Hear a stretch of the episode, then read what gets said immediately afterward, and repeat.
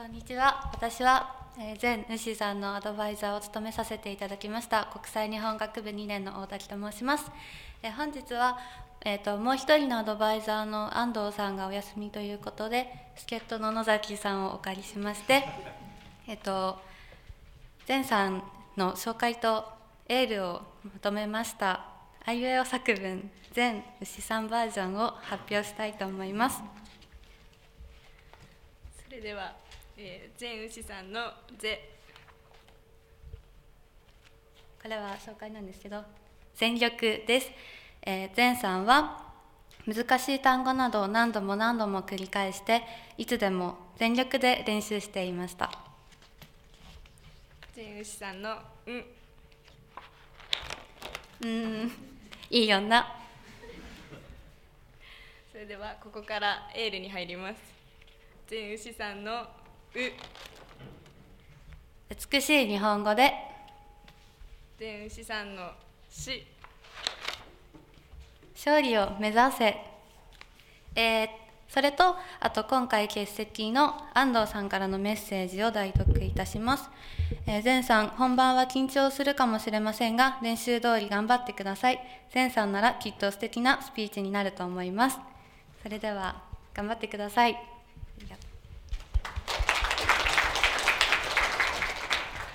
それでは中国からの留学生国際日本学部3年前牛さんによるスピーチで演題は料理から見える思いやりです。お願いします。皆さんこんにちは。皆さんが料理を作るときに一番大切なことは何だと思いますか？多くの人がそれは味だと考えるのではないでしょうか。しかし作るときに一番大切なことは必ずしも味であるとは思いませんまず私が経験したことを話したいと思います2年前のことです私が大学である料理大会に参加しました。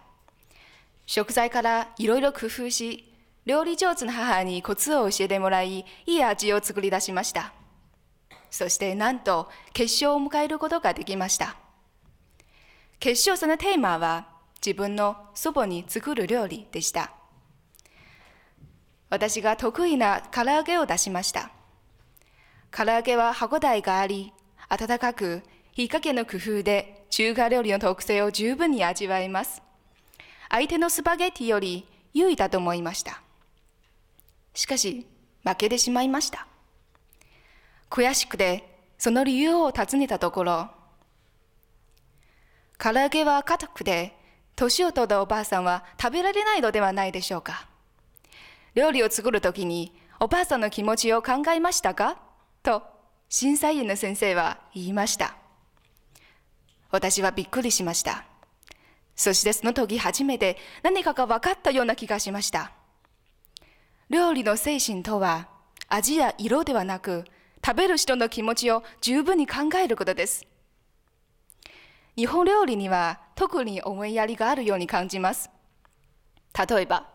サンマなどのような脂濃い魚を大根おろしと一緒に食べると消化を助け口の中をさっぱりさせ食欲を増進させるのです日本料理の味のぬくみ量そして口当たりの柔らかさは何より思いやりの心を表しているのではないでしょうかこのような思いやりの心は日本の食事文化だけではなく日本の生活のさまざまな場面からも見えます日本人は何でも美味しいとかすごいとよく言います。それは相手の立場や気持ちを理解しようとする問いのように感じます。そしてマナーやルールもよく守ります。どんな時でもきちんと並び、買い物をするのは外国人にとって驚くべきことです。2011年の東日本大震災の時、ビル内で足止めされた通勤客が階段で通行の妨げにならないよう両脇に座り、中央に通路を確保する写真が中国のインターネットにも投稿されました。とても感動的、我々も学ぶべきだという反響が溢れていました。世界の人々は日本人の冷静さに感心し、思いやりの心に素晴らしい評価をしているんだと思います。思いやりの心があったからこそ、日本は良い社会治安を維持しています。同じように、思いやりの心があれば、政府と生産者の協力で食事安全を追求し、餃子中毒事件のような問題も減り、安心できる社会になるのではないでしょうか。中国には経済の急速発展とともに、食事安全、社会治安など様々な問題があるかもしれませんが、一歩ずつ改善し、責任を持つ大国になっていきます。共に思いやりの心を持つことで、